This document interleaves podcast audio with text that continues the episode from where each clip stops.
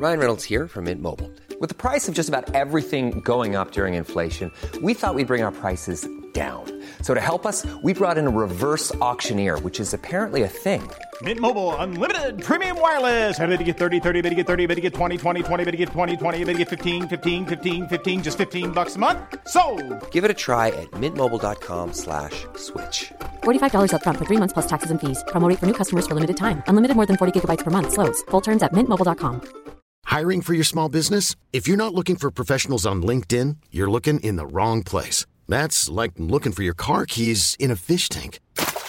LinkedIn helps you hire professionals you can't find anywhere else, even those who aren't actively searching for a new job but might be open to the perfect role. In a given month, over 70% of LinkedIn users don't even visit other leading job sites. So start looking in the right place. With LinkedIn, you can hire professionals like a professional. Post your free job on linkedin.com slash achieve today.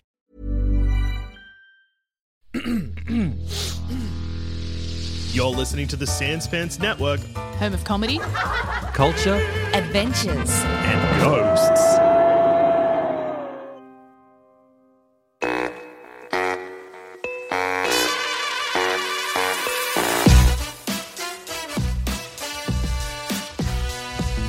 Hey everyone, welcome to Bookish. I'm George DeMorellis. This is the show we ask you what's your story and what does it say about you. Today on the show we have Eva Rodriguez, who spent the last decade working with international agencies, government, research, industry, and user groups, coordinating and leading the creation of collaborative and user-driven innovations leveraging space. Eva, how are you? I'm really good, thank you. Great to be here. Great to have you on the show. I did say your name correctly. Did I? We didn't test if I could get your last name right. Rodriguez. Did I say that right? Rodriguez, but that's okay. Ah, okay. almost, almost. Rodriguez, Rodriguez. And I've got two, by the way, but that's all right because they're both the same. All right, uh, Rodriguez. I saw that and I was wondering if that was a typo. So it's Rodriguez, Rodriguez. no, it's not. And I've got a story for that because I am Spanish. So Spanish people have two surnames, and we get the first from our dad and the second from our mom, although you can mix and match now. And my parents happen to have the first surname, and they're not related because it's a very popular surname in Spain. but uh, I've had people say that to me. In fact, as I was presenting my master thesis, my supervisor said, Is that a typo? And I was like, No, you should know this by now. I've got two surnames. So, yeah, but no worries. It's always a good story, and people get to learn a little bit more about Spanish culture as well. So, there you go. Yeah, so it's, uh, um, I'm going to take a wild punt here instead of just asking you directly. But does that mean you're from the Catalan region when you've got the th? Is that or the opposite? I can't remember. Well, it's the way you pronounce it in Spain across the border, really. But it's actually funny you say that because I was, yeah, I was born and raised in the Catalan region. But in the Catalan region, you speak another language, which is Catalan. So that's a Yeah. whole lot of other stories. So Rodriguez is very, very Spanish, as of the whole of Spain, not a Catalan surname. Oh no, I meant like the th, the use of the th in the speaking. I thought that was Catalan language speaking thing, or is that just the whole of Spain as well? Oh, it's the whole of Spain. But look, you know, we've got so many dialects and languages that I don't want to even go there on that conversation because we could start a war. So the the of Rodriguez is very, very Spanish across the whole of Spain, let's say. Let's leave it there. I didn't realize I was going to be stepping in it so early on into the podcast. No, no, no, no. We all we can leave it there. That's for another podcast. Okay, well, um, the other side uh, as well, I just want to clarify. You seem to be jumping around quite a lot in what you do, so I wanted to clarify if what my introduction then kind of got was up to date, or was it missing a bit of recent stuff? No, that was great. That's pretty much what I've been doing in Europe and in Australia. I guess, yeah, I've done a fair bit of everything in a way, although it's always sort of had a, a path that made sense to me. So I started with telecommunications engineering, and then that got me into the space sector, downstream applications, and we can talk a little bit more about that and what that means. And then through that, as it happens to a lot of people that studied engineering, you end up doing lots of different things. So, project management, and I started doing a fair bit of strategy work, which is super interesting. Technical evaluation across a number of technologies, innovation, design thinking. You start opening all those boxes, and then you start getting a lot of different knowledge and across. And I think this is why the book we're going to talk about today is so relevant. well, look, okay, that's so we've got. You know what? Let's do that. Let's start with the book, and then we'll jump and tie in with you because I'd love to hear more about so much of that journey because it sounds really interesting. But like you said yourself, the book does tie in pretty almost suspiciously well. But I won't go into that. so how about so? so your book of choice for today is? It's called Range: How Generalists Triumph in a Specialized World, and the author is David Epstein. Mm-hmm. Yeah, so that's a nonfiction book, and essentially, I mean, it's all summed up in the title. Really, it's just about the idea that, uh, from my understanding, just a kind of a broad overview of the idea that in the modern era, it's better to be across lots of different disciplines rather than to be hyper focused on a single discipline. Is that right? Yeah, that's right. That's pretty much the book at its core but there's so much in it. And I had this book recommended to me by a range of people, pardon the pun. And look, I was sort of never really wanted to pick it up. And then one day I thought, look, you know, give it a read. And it's just, I think it's almost like a study book because what he's done is he's gone with this idea that for the kind of world we live in, generalists are better equipped to solve the kinds of complex, wicked problems that we've got. And as I went through the book, every chapter is full of aha moments and i love it because it goes against everything that you're taught about success you know that you have to specialize very early pick a thing don't deviate go really deep and the deeper you go the more you'll know and otherwise you're going to miss out. And yet this book is just the opposite and it's the opposite articulated in a way that it's actually providing examples of very successful artists and scientists and engineers and sports people and research backing it up. So it's just so refreshing. And yeah, I think it's going to be a study book. I mean, if you could see it, I've got my book full of every page is I've got like a little clip in every chapter. So it looks ruined already, but it's because I'm like, oh, I need to look into this later. Oh, I need to look into this later. So yeah, there's a lot there. I like how you're bringing, you're showing your like technical background with that kind of reading of the book. I rate Yeah. that. It's just back in university, just I need to go deeper. And yet the book is about going wider. But I think that's the beauty of it, right? That you spread across a number of domains and then you gain an interest and then you can bring that to another discipline. So, yeah, I think I'll be picking this book uh, a few times in the future. Right. So now I did just have a quick glance at. I didn't have the time to read it closely, although it does sound something I'm really interested in. One of the things I would ask though is it kind of go into it because I think a lot of people can hear something like this and like it because I don't know how to say this in the nicest way, but it's almost like an excuse to be lazy and like not committed because you're like, oh, I can do a bunch of stuff. And it's actually, I'm the smart one. And I'm always very suspicious whenever I hear that. Like, as in, I don't know, you always see a study every few years that's like people who don't sleep, uh, who sleep late and have messy houses are the smartest people. And everyone's like, yeah, that's me. And it's like, is this just appealing to people like so i guess to that do you have a response to that in there because i'm i kind of got to guess but yeah what would you say Yeah, well, I guess perhaps, yes. Well, and I want to believe that I am not picking this book and liking it because of that. So I'm just going to remove myself from that group.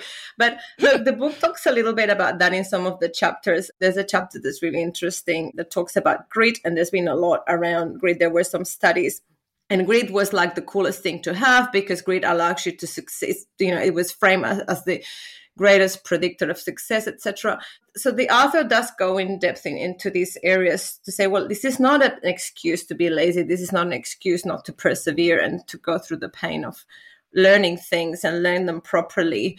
But it introduces the idea of match quality which is about if you don't do the sampling you may be put into a box that's not your box and you may decide on a career that's not the career that best, the best suits you as an individual because you haven't given yourself the opportunity to explore other things. And this is what i guess we used to see generations back where there was a family of doctors and everyone had to be a doctor and, and, all of that. And you had people that were very unhappy with what they did. And the book talks a little bit about this and it, it quotes a study from Gallup that says about 80% of professionals are not engaged in their work. How sad is that? And yet it also talks about how then we find it very difficult to get ourselves out because we've invested on something. And then there's a whole field of research around that. And this is why con artists and people that try to like the bad people get you because they you know they give you things and then you feel oh well i'm too involved into this now to say no so there's a whole lot of information there on why this is not about i'm so great because I move around and I don't commit to anything, but rather, if you never give yourself the opportunity to sample different things, you may never truly know what your match quality is what is the thing that makes you really tick that actually makes you want to invest time and effort into whatever it is that you're doing for work mm. And look, to be fair, I think this actually appeals to me. I'm just kind of like highlighting that one because I think the idea is different things like that doesn't mean every day. It just means like every few years to switch things is okay. Like, but not to be constantly changing. You still have to commit and study and work on the thing you're doing, but then switching from that is I guess that's kind of how I looked at it. But uh, is that kind of what we're talking about here, or? Yeah, I think so. And to be fair as well, you also don't know if you're connecting to something until you dedicate enough time. It's the hard stuff. There's a lot of reward for doing the hard yards, and that's when I talk to students, particularly because I work in STEM, you know, people with afraid of maths and all of that stuff. There's a learning curve, and once you go through a bit of the pain, then the reward is great. So you have to endure a bit of the pain. And if there's no pain, typically you're not pushing yourself. So that's something that tell people, you know, if it's too easy, then you're not growing, you're not learning. But once you go through that, then you can have an evaluation and say, well, am I actually enjoying this? Is this something that I'm interested on? Is this something that connects with who I am and, and what I want to do?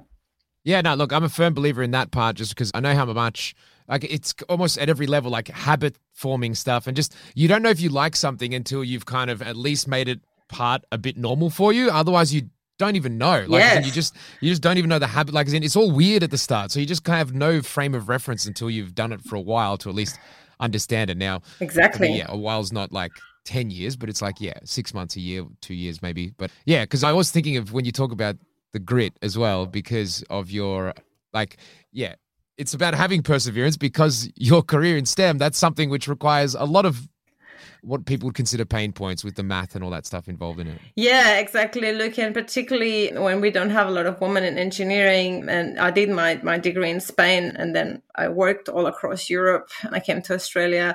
I did it at the time where I think we were four in my class, but it grew, it grew a lot, and I think the numbers there are quite promising. Long story short, you do have to stick with it, and there's a lot of technical subjects, and there's a it's an environment that is not often a friendly environment in the sense that the culture around it you feel like you really have to be wanting to do it and do the hours but then it's been extremely rewarding so again this book is interesting because it's a bit the opposite but but it's not because it's about getting to the point where you can go into enough depth that you understand a subject and then you can say okay well i'm actually interested on this or i actually want to apply this to something else and I think in my case, it's interesting, right? Because I did telecommunications engineering. When I finished, I went to Vienna to finish my master's there. So I went from Barcelona to Vienna. Amazing experience. And I was working in mobile networks. So I was sort of doing research on audiovisual visual transmissions and, and error detection and correction on mobile networks, which is quite niche. And I got the opportunity to do a PhD, and I didn't want to do it because I realized that I didn't want to spend three years focusing on that because I wanted to do other things. And funny enough, there was this program that I learned through a friend at the European Space Agency, a graduate program. And look, I wasn't so interested in space at the time, but I thought, well, this looks interesting. I get to go to the Netherlands.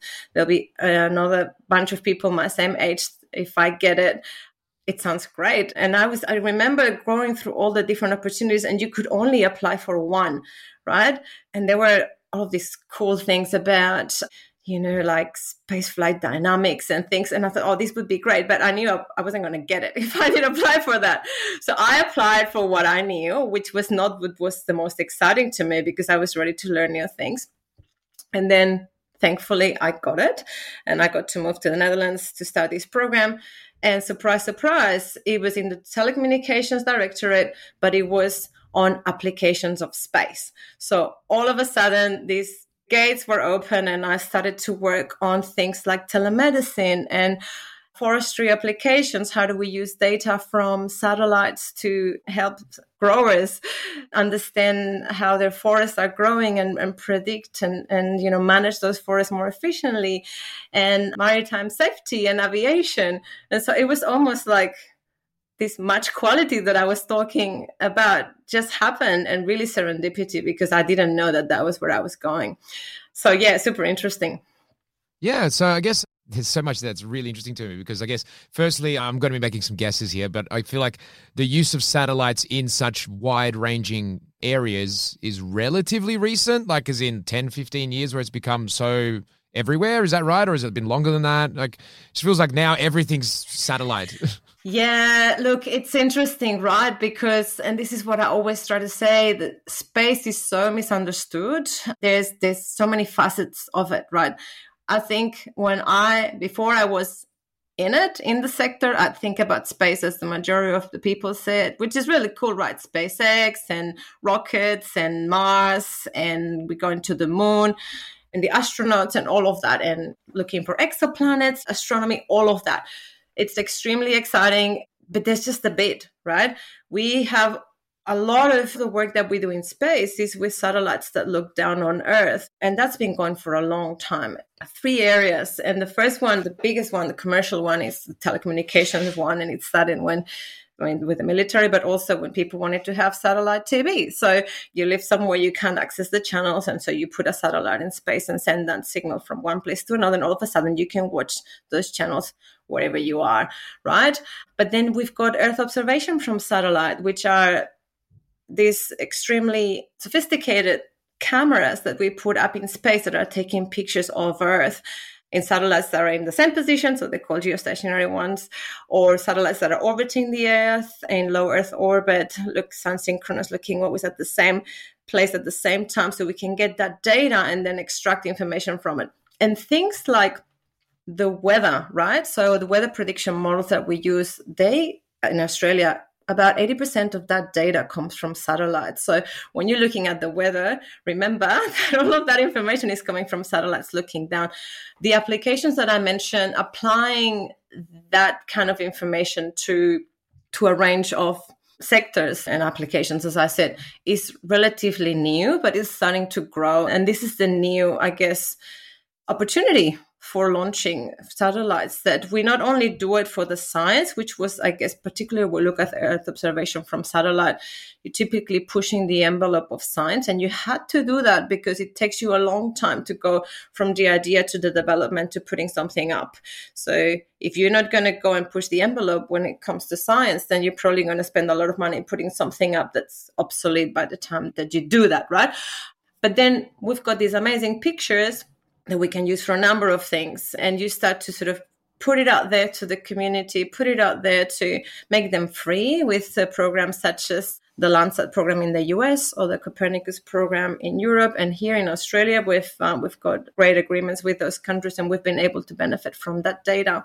And then people can start to play and they can start to say, well, I've got this information here. What can I see? And then we go into a whole other discipline of what you see. It's not just a pretty picture because you're taking pictures across a range of wavelengths. So you can actually start to see things like what's the health of my crop from the kind of color that you're saying. You can start to see things like what's the quality of the water from this image. So it's not just a picture there's a lot in it and the opportunities are endless and it's a great time for us for australia in that regard with the new space agency that was formed in 2018 and they've just released an earth observation roadmap where they're going to be launching up a bunch of satellites that are going to look at all of these things so super exciting yeah, that's very cool. Like, I, I, guess people don't often associate Australia with much to do with space. Obviously, just as a country, we're relatively small. Is that something that's happening soon-ish? Like, as in, what's the kind of plan on that? Because that's something I'm not really across much at all. Australia's for it. Yeah, it's happening right now as we speak, and there's a lot of people working on it very, very hard. So the space agency was formed in 2018, and, and we've got a history in space. There was a period where we were quite active, and in fact, we've had a number of ground stations that are tracking satellites, and even when you know when we landed in the moon, because of our position in the world, right? We're very well positioned to be able to connect with the satellites that are orbiting around the earth from other nations. But when it comes to to our own program we're just starting. And when the agency was formed in 2018 they started to look at well what are the things that we could do in space? And one of the areas where we're experts traditionally has been using data from earth observation from other countries and applying it to a number of areas like some like the ones that i mentioned before agriculture is always one that gets mentioned but obviously the weather and others that are coming up. We've also been using data actively, for example, to monitor bushfires that have occurred in 2019, for example. And I was involved with uh, putting together a project to, to try and improve that and how we use that data across a number of sources to be able to detect fires a lot faster than they occur.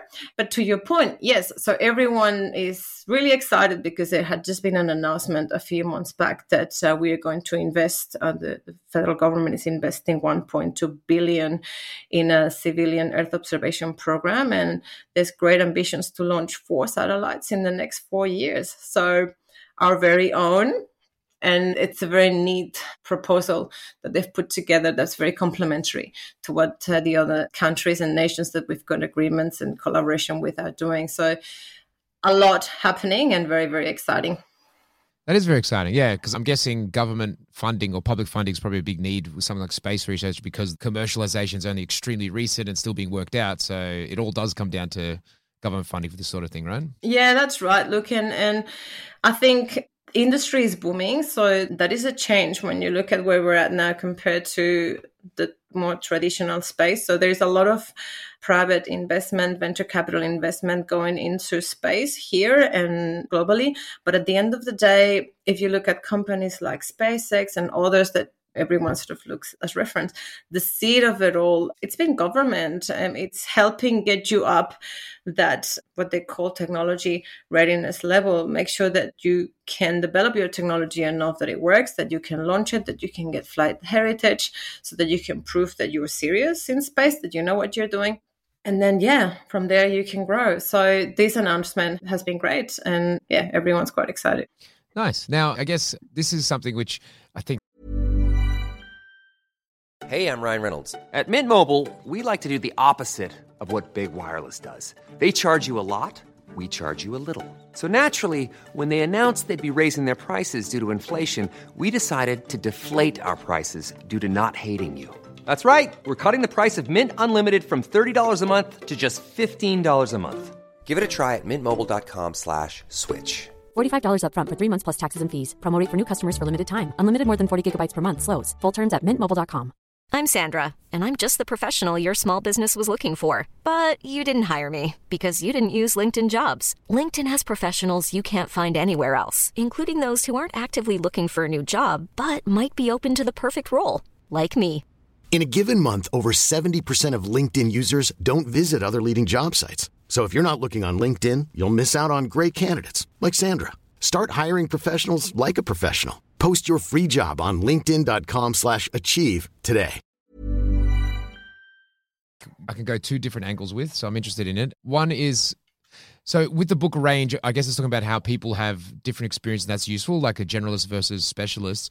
I'm wondering if that refers also to okay, so let's go with actually the more obvious one. So you mentioned before how once you open this up to a whole bunch of other people around the world, showing them these images, all of a sudden the like potential was limitless because you had all these different people looking at this stuff and coming up with new ideas. Is that something that comes across that mentioned in the book, the idea of having multiple viewpoints on something to be able to get more from it? Is that something that's kind of covered or is that outside that scope? Yeah, it comes across almost in every chapter, I'd say, in different fo- different forms and shapes. So the importance of diverse teams and having people with different backgrounds, particularly to tackle what the book calls, or what it's called, wicked problems, which are problems that are complex, that are how would you say it? That that are not straightforward. There's a lot of uncertainty associated with and the importance of having different views so that you can be a lot more creative with your solutions and you can sort of yeah tackle those problems faster and getting ideas that maybe when you're very entrenched in a domain you're not even thinking about because you're too focused on your process you're too focused on the method when it comes to Earth observation data, for example, there is still a learning curve to be able to do some of these things, but that shouldn't be an issue. And I guess going to your point on this, there's a great example in the book, and this is for space aficionados out there. Um, there's actually a couple of examples where the book talks about NASA, and everyone you know gets very excited when NASA is mentioned. But there's two, and one of them just spot on on what you asked. So NASA had had a problem that they had been working on for about 30 years and they weren't able to crack it. And it got to the point where someone had the idea to open this up to the community. And I think some of the um, researchers were a bit skeptical, and the book the book sort of unpacks this this example. And they put it out, and they got an answer within six months from someone that was not a NASA employee, someone that yes had some knowledge, but was able to sort of look at the problem through different lenses. So how incredible is this, right? In mm. fact, there's a company now, and the book talks about it, that does that. So, you know, organizations can go to them with a problem that they haven't been able to crack. They find a way to put it out so that if it's got confidentiality associated to it, in whichever form you try and shape it, sort of remove those layers. And they put it out for the community to solve. So and the community solves them. And so I think it's wonderful when you see that kind of thinking because what it does is that it demystifies a field like space, which a lot of people are very afraid of because they're, oh no, I need to be, you know, you need to be a rocket scientist. This is really difficult. Well, no, and we need people from all sorts of disciplines. And the thing with space as well is you know, and, and with engineering and with STEM, I think we're used to seeing the same type of stereotype of person that's a nerd or that, I mean, nothing wrong with that, but, you know, that they're just working by themselves. That's the only thing they like. That's the only thing they care about. But there's this range of people working on it. And when you look at something like space or technology and the rate at which things are evolving, you have things like ethics, you have things like law, you have things like design. So you're not just working on the tools, you know, it goes from an idea and how you develop that idea into something. You need creative people, you need people that can think outside the box, you need problem solvers, you need people that look at risk you know people that are very good with finance because you know things cost money. So how are you how are you going to make the case? So it's just really good to put that out so that we demystify what this sector is about. And people can say look you know i can actually do this. I can do this bit. I don't need to know everything but i can do this bit and i can transfer what i know from this domain into this other domain. Mm. no think that's very true. And like yeah people get scared off by it a bit but uh they can find the skill set. And I guess similar to that, but maybe a bit different. This kind of can be a question about wider STEM rather than just space. But we're talking about like the community being able to offer its answers to stuff in ways which people will not realize. But I guess uh, hand in hand with that, you could talk about diversity of like backgrounds and stuff. So you mentioned before being a woman in STEM and what that was like a little bit at the start. So I guess is that something which has changed over time? I assume it has. Actually, that's a silly question almost. But this is an ongoing debate forever because everyone's always talking about, and the, the one I straight away think of is that people get upset about uh, things like quotas and stuff like that. And when it comes to people entering into fields, and I have, like, I pretty sure I get it. But how about you talk to that idea, like idea that people, some people like, oh, quotas, it's not needed anymore, or it doesn't help anyway. You should just pick the best person, however you measure that. I don't know. But anyways, uh, to get in. So do you have some opinions about that when it comes to STEM, more specifically space or your own experiences? Yeah, look, I actually do. And I've, I've seen it firsthand myself when I started at ESA. And I don't know if that's the case the moment. I presume it still is. ESA had quota system. So they would favor women to be higher against men because of the low representation of women in the organization. You can look at it in different ways. And I certainly, and I think this is a growth and maturity thing to me. When I was perhaps a few years back, I'd say, I don't want to feed a quota because I want to be judged on my own merits. And I don't want anyone to say that, you know, I've been picked because I'm a woman and that is true and no woman wants that. So there's an argument on that. There is also another argument that if you don't make it explicit i mean i'm talking gender here right? You could open this up to a range of other areas and you could talk about breadth of discipline for example and how some recruitment when people recruit they are so specific that they really target maybe sometimes I look at this recruitment, sometimes I look at the job ads and I think, there's no way there's one person that I know that can fit this. There's no way you're not going to find this person. But going back to this, to the quotas and to women and to gender, there's studies and there's a, this very famous number that you know men would go for a job when they fit 60% of the criteria whereas women will only go for a job if they fit 100 right so you're already cutting out a big range of the population here. And that's the way it is. And so and so that's that's what actually happens. When you have quotas to me what you're actually saying if you're doing a proper selection process is we are encouraging you to apply because we're going to look really really hard until we have the right candidate. So i think that gives you the permission to put yourself forward when sometimes perhaps you wouldn't because you look at the requirements and think gosh i don't know that i have all of these but they're telling you, well, we actually want women, so apply, and then we will decide whether you are fitted or not. And going to the other point, it's not just about you know a particular skill. You, particularly nowadays, we're looking again, and this is why the book is so relevant. You're looking for a range of skill sets that are not just what you learn at uni. You want people that are able to think critically. You want people that can understand and deal with other people you want all of these different attributes that are what traditionally was called soft skills that you can't measure on a university degree or a range of other things. So to your point on quotas, I think they've been very, very useful in a number of domains, particularly to break that barrier of entry. And if people are scared, you can break, you can do that, and then you can do blind selection, for example, where if you if you consent that there's people are going to be that women are going to be favored, you can then strip the names and just judge based on what you've got there. Get get a group of evaluators to look at that and see if you can send that it's not going to be fair, or that you're going to have positive bias. But yeah, there is work that's been done, but not yet enough. Yeah, and I guess to uh, similar to that point, kind of. So that's the selection side of things. But do you think the benefits, apart from trying to be fair, you know, which is fair enough on its own, but do you think the benefits are wider than that as well? Like just in terms of getting different people in there who have these different backgrounds, do you think that actually benefits the discipline as a whole anyway, regardless of the idea of fairness and making sure you get these people in? Yeah, do you know what I mean? Yeah, absolutely. Because the worst thing that can happen to an organization if you want innovation is to get group thinking. And you're going to have group thinking when you have people that look the same, act the same, and see life the same way.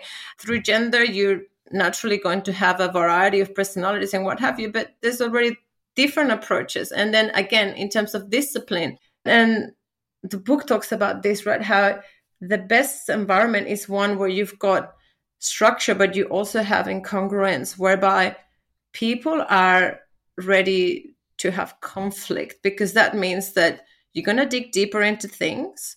You're going to question harder the decisions that you make and you're going to be making better decisions so that's when that's why diversity is so important because if everyone when we all know the same and think the same, then well, you may as well don't do anything because everything is great, right? We're we're the best uh, until you get disrupted, and then it's mm. not anymore.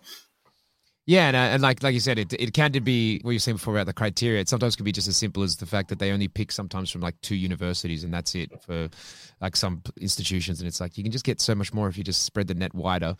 But in that note, I think one of the things people get confused about is the idea that it, no matter how good your self assessment is, even as a group, you're like, we all ask questions we all ask each other. We're constantly assessing ourselves. Like a blind spot is not something you can see. so if all of you have the same blind spot, you just just can't see it. So no matter how good you think you are at yeah, and this everything. is reminding me of another great example in the book, another space example for the fans out there. It's, there's almost a whole chapter on the Challenger disaster and why it happened, and an analysis and a discussion on the thinking process and decision making that went into there. And yes, looking at blind spots and how, in this particular case, which I thought was extremely revealing, an overemphasis on data caused issues. And so that's that's so counterintuitive. That's so counterintuitive to the way I guess science and engineering and, and we all go, well, show me where the data is. And in this particular case, the data points weren't there and because the data points weren't there, they didn't use common sense. They didn't look at things that they could have looked at if they had been more open to improvise and to listen and to go deeper. So super interesting as well for people that want to have a deep dive in that. Such a pitch for the book. I like it a lot. Yeah. I know. They should pay me. I've been talking to everyone about this book. I'm thinking, I'm not getting paid by this, but um, truly, I think one of the things that I really liked about the book is the examples yeah. that Epstein is using, because I found myself reading a story, and for instance, he has a couple of examples where he's talking about a famous person, and you know, is a famous person because of the way he is describing it, but he's not telling you the name until the end. And you are going through it. Who is this person that has done all of these things? And then at the end, he reveals it. And it is truly enjoyable to read. It's not a light read, it's dense, but it's uh, rewarding. Mm. Yeah. Just out of curiosity as well, because I know you read this read relatively recently, but do you read across kind of all sections. I think you mentioned uh, to me before the show that uh, yeah, when we were talking. Yeah, I read across. Yeah, I think I do. I've got range when I read. oh, how annoying! Um, it's great. You're terrible. oh God, yeah. Look, I do. I love fantasy, and I was listening to some of your episodes before, and there's a couple of books now that I need to read. And I was thinking because I've been working in the spatial sector in Australia for the last few years since I arrived. And the spatial sector is all about location. So understanding where things are, what happens where. So also connected to space, by the way, because you get positioning, you get location from satellites as well. And that's where you get very, very precise location of where things are. And then we use it every day. But what I thought what is interesting, I was thinking about this today is that I hadn't thought about for a while, how I love books with maps when particularly when you're reading like epic fiction and then you find yourself going but i find myself going back and forth like and then they describe this region and it's surrounded by these mountains and i'm like where the hell is this? And I, you have to sort of go back to the beginning and pull the crappy map and go figure out where the character is and how he's going through it and how did they go from here to here in a chapter? How did they do that time travel? I just thought i'd, I'd talk about that because i don't know if, if other listeners enjoy that but I find myself looking at those maps a lot when, when I'm reading epic fiction. You big, big nerd. That is amazing. You managed to tie it in with your entire job there as well. Just like, what's the fidelity on the satellite looking at this? Yeah. yeah. There's a lot of people. Yeah. Look, maybe it is a bit nerdy, but yeah, it's cool. You actually can see where the action is happening and sort of work out for yourself if it makes sense or, or it doesn't. Yeah, no, look, that's fair. And I think uh, this might be not something directly related to the stuff, but like I think the impact of geography on everything, I think sometimes doesn't get appreciated by people, like just how much it matters where the mountain is and where the river is and where the ocean, like those things a lot of people I think can sometimes kind of appreciate but not fully understand just how fundamental it is to everything yeah ex- exactly and you know you go to, to books that have become mainstream, obviously through movies like The Lord of the Rings, and some of the decisions they make to go a certain way or another is because, well, we've got this range of mountains and it's going to take weeks, so we need to go through the cave. And then you sort of find yourself, okay, where is the cave and how are they going to make the shortcut?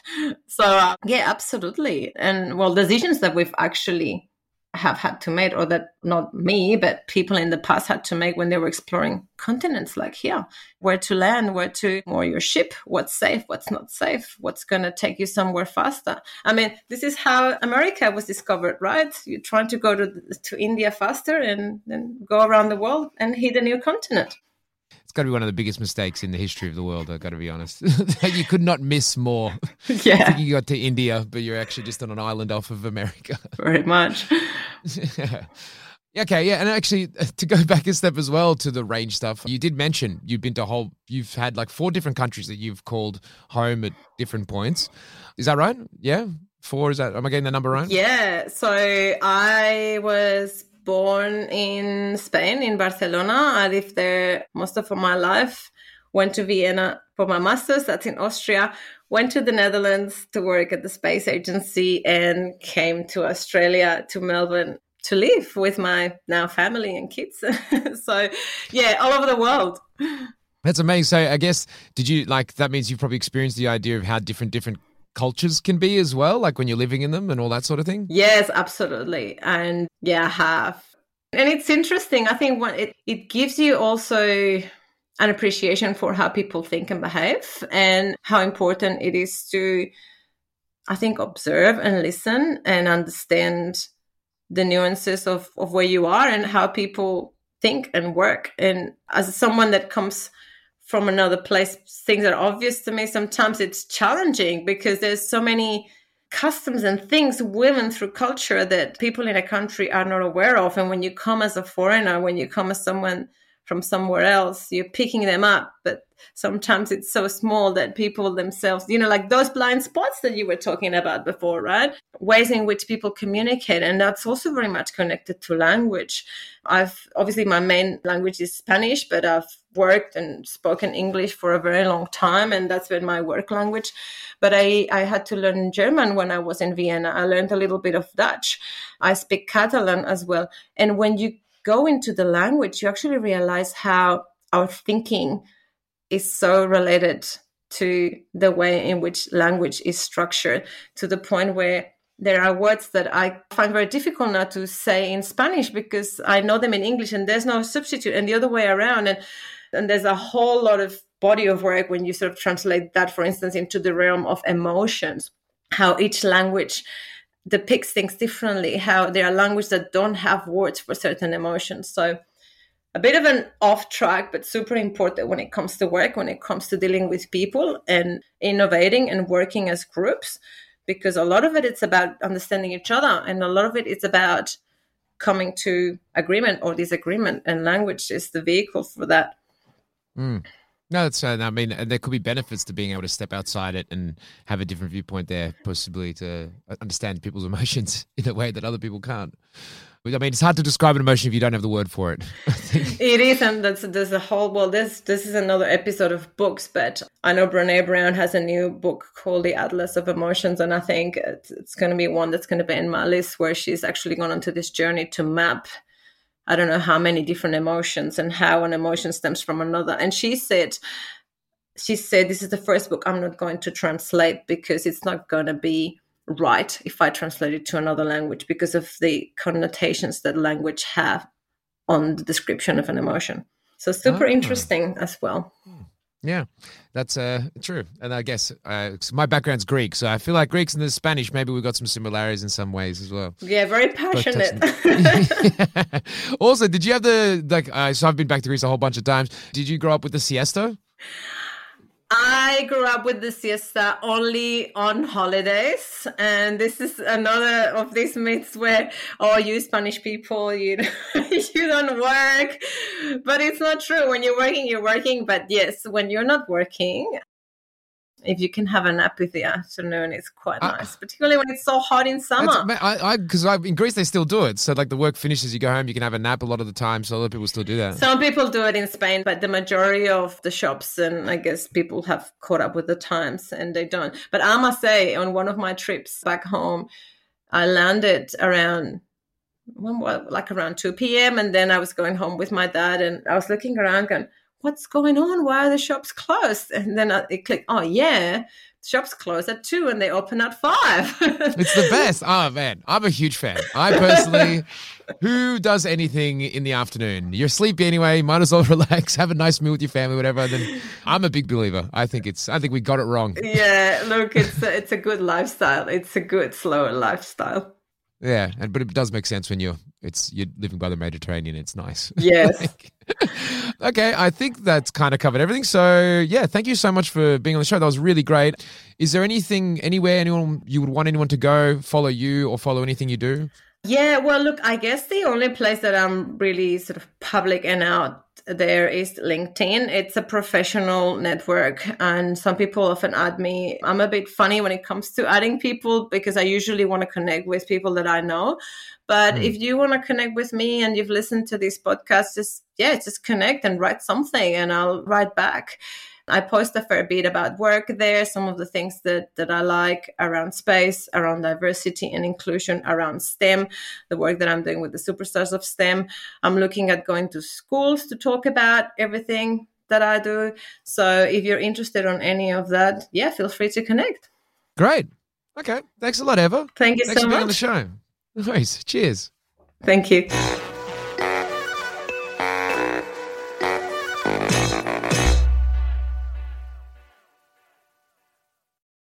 Thanks for listening. If you want to help support this show and all the other shows we do here at Sanspants Radio, then why not subscribe to SanspantsPlus.com? For as little as $5 a month, you could have access to a whole bunch of bonus shows and content. Once again, that's SanspantsPlus.com.